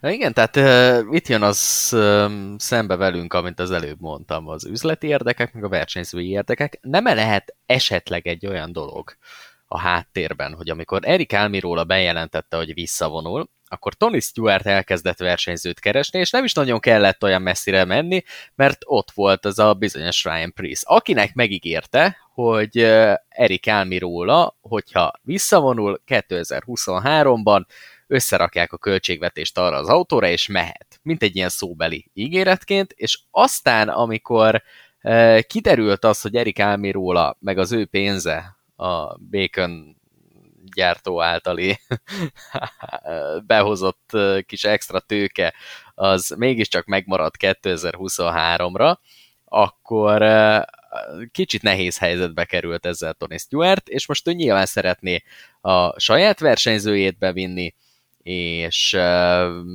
ott van azonban egy olyan ember, aki egy kicsit az útját állja ebben a dologban, aki jelen pillanatban a 41-es autót vezeti. Na most ezt a padhelyzetet azért eléggé nehéz lesz feloldani, mert hát itt, ahogy az előbb mondtátok, vannak azért elég erőteljes politikai érdekek, viszont az sem lenne feltétlen egy, egy jó dolog, hogyha egy olyan tehetséget, mint Priest veszni hagynának. Nem tudom, emlékeztek-e rá, de nem ez az első csörtéje Gene Haasnak és Tony Stewartnak. Tehát ugye Tony Stewart egyik legnagyobb haverja az Ryan Newman, és Gene Haas 2013-as szezon után megmondta Tony Stewartnak, hogy hát nincs pénz sajnos Ryan Newman versenyeztetésére. Majd pár hónappal, sőt talán pár héttel később bejelentették, hogy hát Gene Haas támogatásával leigazolták Kurt Busch a csapathoz, és Tony Stewart pedig nézett, mint kutya a buszon, hogy ahogyha nincs pénz Ryan Newmanre, akkor hogy van pénz Kurt Buschra? Én szerintem itt valami olyasmi leosztás lehet, bár nem látok bele ennyire Stuart House Racing működésébe, de mint hogyha tényleg az lenne, hogy Kevin Harvick és Harry Almiról ilyen közös érdek lenne, mint Gene Haas-nál, mint Tony Stewartnál, és Gene Haas szerintem kicsit úgy van vele, hogy ezt a két pilótát leszámítva marad ugye két autó, és az egyikre Tony Stewart protezsáltja már megvan, az ugye Chase Briscoe. És én azt gondolom, hogy Gene Haas próbálja egy kicsit a saját üzleti és egyéb érdekeit is érvényesíteni, és azt mondja, hogy a másik autó akkor az enyém, és az viszont Cole Caster. És én azt gondolom, hogy ha függetlenül és objektíven akarom nézni, akkor valahol egy kicsit mindkettejüknek igaza van. Cole Caster 2021-ben produkált egy iszonyatosan pocsék szezon ez, erre nincs mentség, a 2021-es éve Casternek kuka, bár azért azt halkan jegyzem meg, hogy gyakorlatilag az egész Stuart House Racing egy meg volt 2021-ben, és az a Kevin Harvick, aki 2020-ban halmozta a győzelmeket, sehol nem volt a tavalyi év során, és egy iszonyatosan hosszú nyeretlenségi szériát kellett megszakítania idén.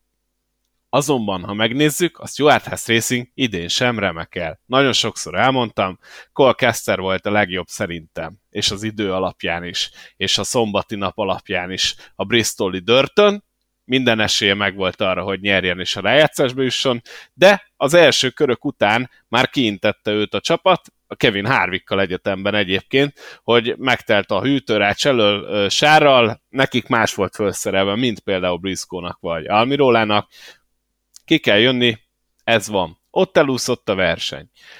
Colcasternek további két-három versenyét teljesen tönkretett a Stuart House Racing, gondolok itt Martinsville-re, sokszor elmondtam már, ha objektívan nézzük, akkor Caster idén 3-4 maximum 5 futamon, de esélyes volt a győzelemre, ebből négyet tönkretett a csapat, felrobbant motor, mi, tényleg minden volt, begurított kerék, minden.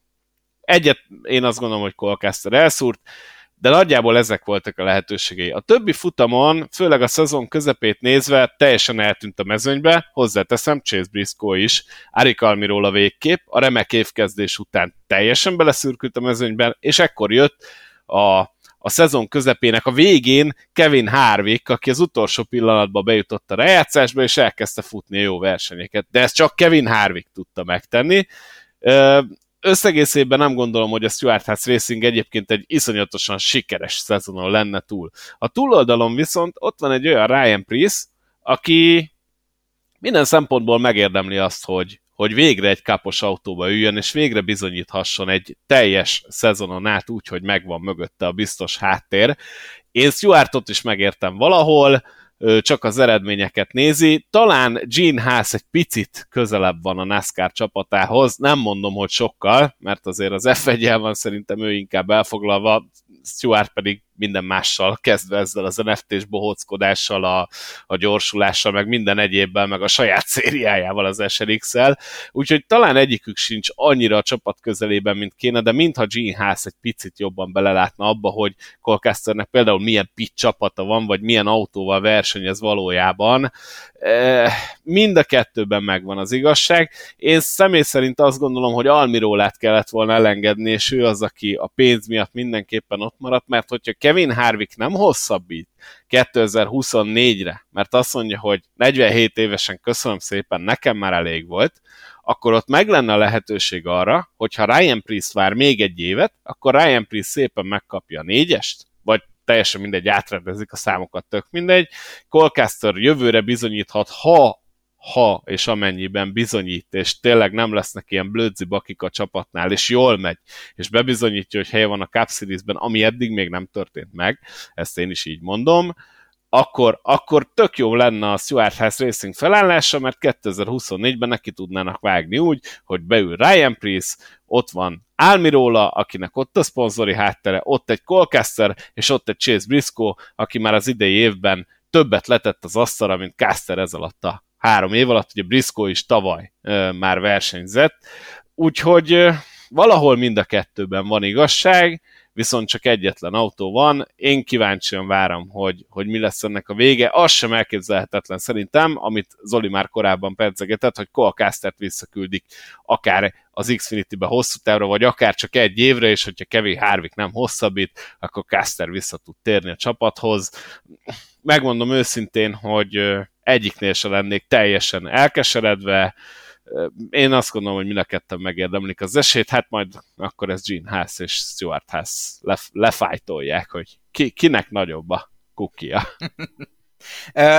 Viszont ehhez még egy dolgot fűznék hozzá, amit Dale Junior vetett fel a podcastjába.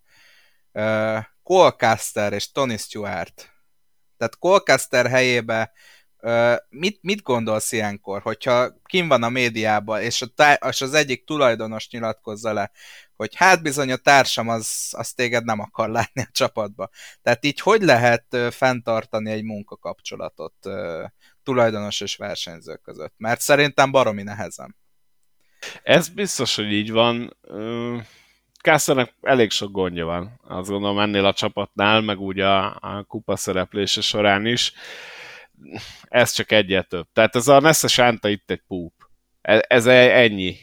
Tehát, hogy amit a Pitt csapata idén leművel, az ez valami egészen botrányos, amit ő maga 2021-ben leművelt, az, az szintén az, tehát Kassernek van megoldandó feladata, és igenis a sarkára kell állnia. Ha megkapja a jövő évi lehetőséget, akkor bizonyítania kell. Nem elég az, hogyha hoz egy közepesen jó tempót, és mondjuk nem csinál baleseteket, mert nem csinál. Nem elég az, hogy van egy-két jó pályája, ahol elől tud menni, több pályán kell odaérnie a, a mezőny elejébe, és igenis bizonyítania kell azt, hogy tud, tudja motiválni adott esetben a pitch csapatát, e, elő kell szedni olyan készségeket, amiket eddig nem szedett elő, és valószínűleg Stuartnak ebből van elege, és valahol én ezt meg is tudom érteni, meg valahol a Gene Hászi oldalt is meg tudom érteni, hogy Apuci elnök, a srác igazából idén annyira nem botrányosan rossz, ők is nagyon sokat hibáztak, ennek az érmének két oldala van, és valahol mindegyik fénylik, úgymond, tehát mindegyikben van igazság.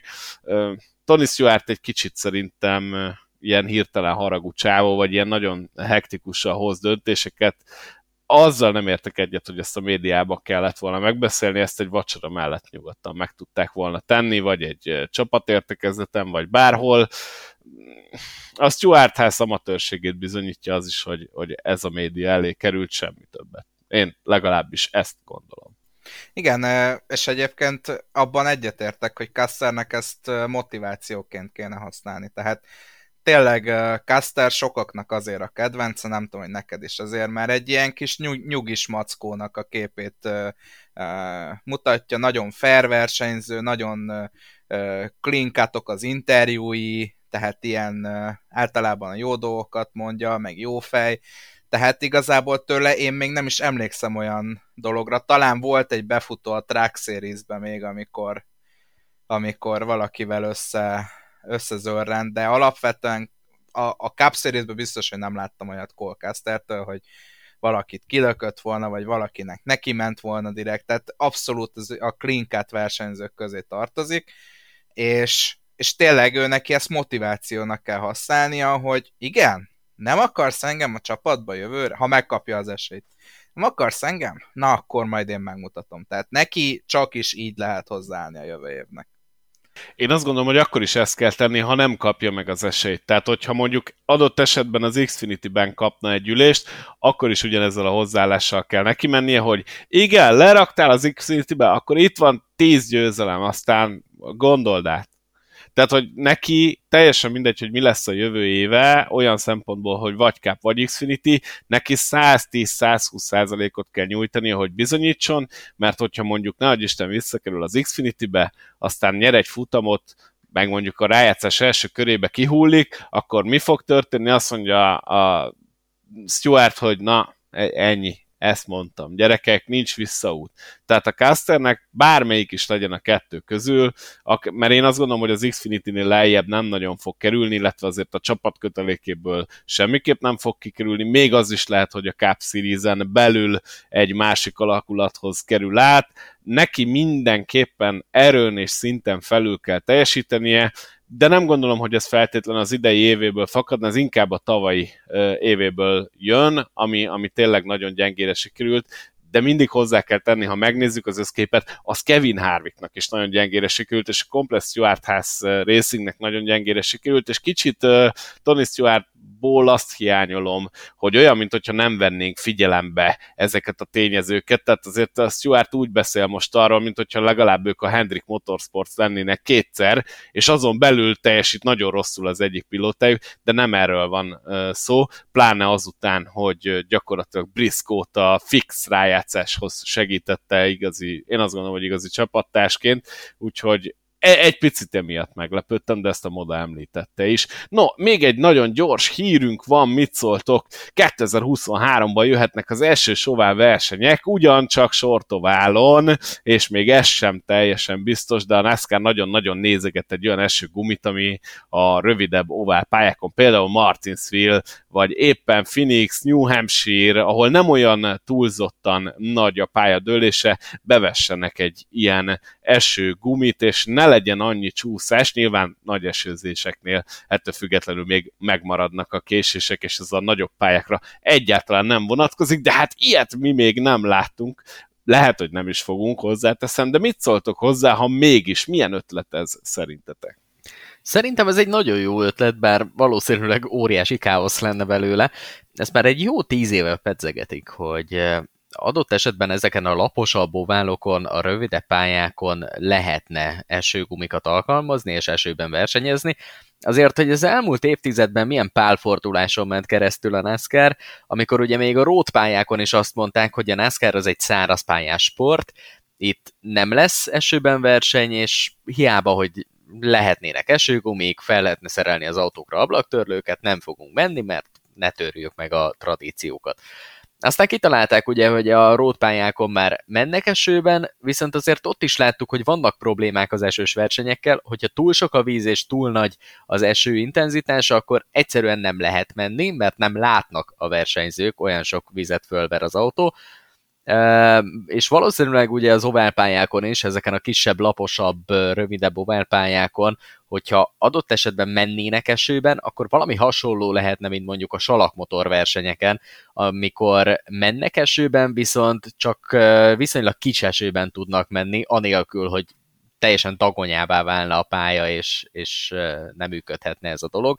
Szóval valószínűleg olyan esőben, amikor tényleg konkrétan nem is túl intenzíven esik, de azért egy elég erőteljesen észrevehető kisebb fajta zápor eléri a pályát, akkor ugyanúgy sárga zászló, ugyanúgy piros zászló lesz, viszont ez az esőgumi ez szerintem arra a részére vonatkozhat majd a versenynek, amikor már eláll az eső, vagy éppen csak egy kicsit kezd el esni, és egy ilyen kis átmeneti köztes időszakban eléggé megborsozhatja a versenyeket. Úgyhogy szerintem, hogyha ezt bevezetik, akkor az egy jó ötlet, mindenképpen meg kéne nézni, hogy élesben hogy működik ez a dolog, és utána véleményt mondani, de szerintem, hogyha szépen lassan elkezdene elindulni a NASCAR ebbe az irányba, és mondjuk így teszti jelleggel, akár ha nem is a kupában, de mondjuk a kisebb sorozatokban ezt eljátszanák,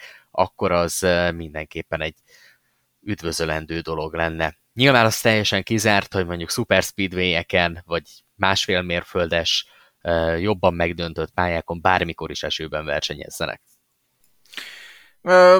Abszolút egyet tudok vele érteni, tehát nagyobb, nagyobb dőlésszögű pályán biztos, hogy nem, de ezeken a kisebb dőlésszögű oválokon megnézném. Ugye Phoenixet mondták, hát nekem az már pont a határán van annak, hogy tehát azért Phoenixben egyrészt kicsi az esélye, hogy egy óriási monszun elvigye a versenyt.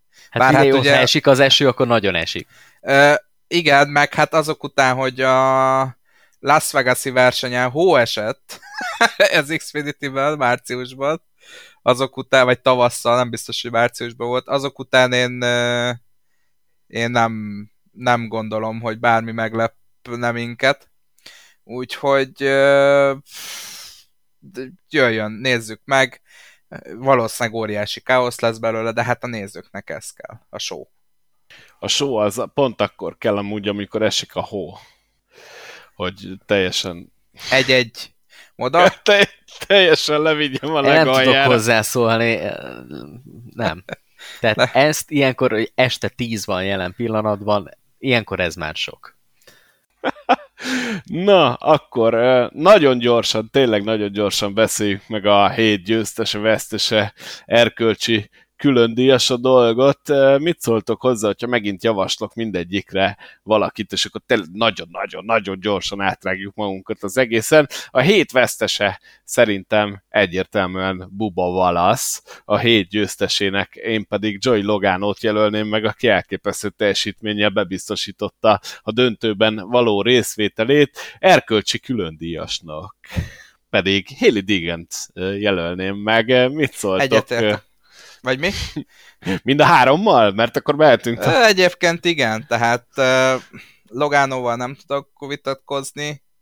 Hát Buba valasz igazán... Nem, amúgy... vele se, vele se. Úgyhogy uh, én ezt, ezt tökéletesen megadom neked.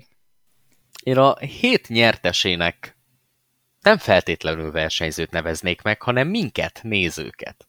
Mert láttunk egy nagyon jó versenyt, megint beszélhettünk valamiről, ami teljes mértékben felborzolta a kedélyeket. Ugye ritkán látunk ilyet, hogy eltiltsanak egy versenyzőt, de nyilván, hogyha konkrétan versenyzőt kell megnevezni, akkor az valóban Joey Logano nem feltétlenül azért, mert megnyerte a versenyt, inkább azért, ahogy ezt megtette. Úgyhogy ez mindenképpen egy, egy pozitív dolog. Az erkölcsi különdíjasra én nem tudok nem tudok ö, konkrét javaslatot tenni, úgyhogy csak annyit tudok, hogy Uba megyek, Valasz. megyek, na persze, a hét lúzeredély után. csak annyit tudok tenni, hogy megyek veletek. Én megmondom őszintén, az Xfinity futamot nem láttam, nem láttam Digen szereplését, az biztos, hogy nagyon sokat beszélünk róla, ez tény. Úgyhogy ebben most pártatlan maradok. Jó. E, igazából nem számít, mert úgyis kettő-egy arányban lenyomtunk, de, de ezt mindig szeretném érzékeltetni. Múlt héten meg én jártam így, vagy két hete, amikor teljesen nem számított a vélemény. Az elég nagyon rossz érzés egyébként, de a pártatlansággal úgy valamennyire kihúztad magad. Na de ugorjunk tovább. Nyilván csak vicceltem az imént. A fantaziba kellene mondanotok Tyler Rediken kívül valakit, mert... Nem már! mert hogy miami én mondom Tyler Rediket, és most jól megszívtátok, mert mást kell mondanotok, mint Tyler Redick. Hát akkor legyen a mód, nekem akkor gondolkodnom kell. akkor én mondok valakit aki már ezt a versenyt is kis hiány megnyerte, aki ott volt az elejében, és aki, hát nem mondom, megint ennél a fantasy tipnél, azt mindig el szoktam mondani, hogy nem mondom, hogy ő fogja megnyerni ezt a versenyt, de azt gondolom, hogy ott lesz az elejében, és jól fog szerepelni, ő pedig Ross Chastain.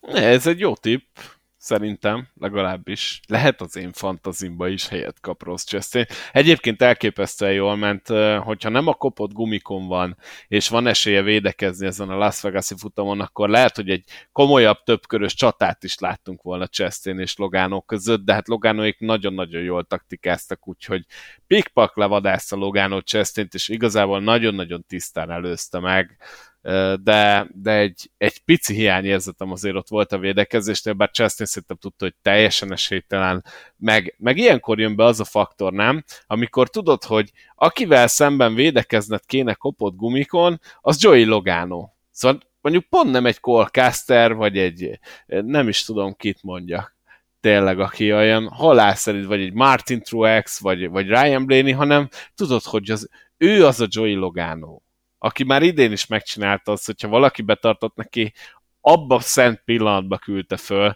nem állsz neki kopott gumikon ezért szenvedni, nem? Szóval azért oké, okay, hogy Logánót nem szereti a közönség nagy része, oké, okay, hogy, hogy meg is érdemli, hogy ne szeresse a, közösség, a közönség nagy része, de azért itt viszont visszajönnek azok az icipici kis pluszok, amiket így az agresszivitásával elültet mások pilóták fej, más pilóták fejébe, nem? Hogy haló, haló, ha én jövök, akkor, akkor nagyon gyorsan takarodjál, mert így vagy úgy, de meg foglak előzni. Igen, abszolút, és egyébként ezt a taktikát amúgy pont Dale Earnhardt volt, aki bevezette, tehát hogyha megjelent mögötted a fekete autó, akkor tudtad, hogy még akkor se, hogyha nem védekezel, akkor is valószínűleg a falba kötöttél ki. Úgyhogy aki szídja Joey Loganot, az, az, az szídja Dale Earnhardtot is, mert Dale Earnhardt volt ennek a fajta versenyzési stílusnak a megalkotója, megtestesítője sokáig.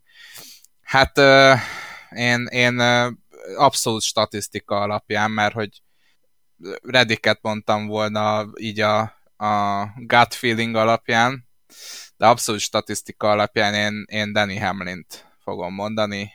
Jelenlegi mezőnyből neki van a legtöbb győzelme. Itt Miami-ban ugye szám szerint három, úgyhogy én amondó vagyok, hogy ha nem is fog nyerni, de Hamlinnek jó futama lesz.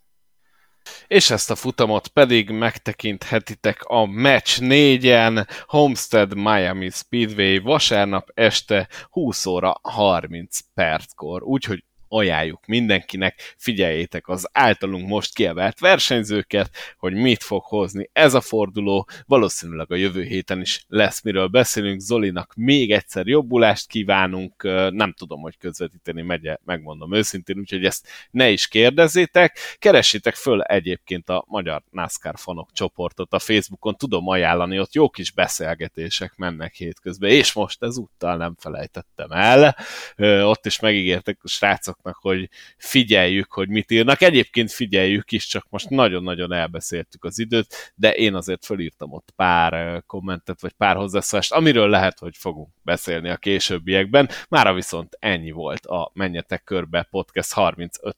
epizódja. Köszönjük szépen, hogy itt voltatok, tartsatok velünk a jövő héten, és sziasztok, hello, hello! Sziasztok!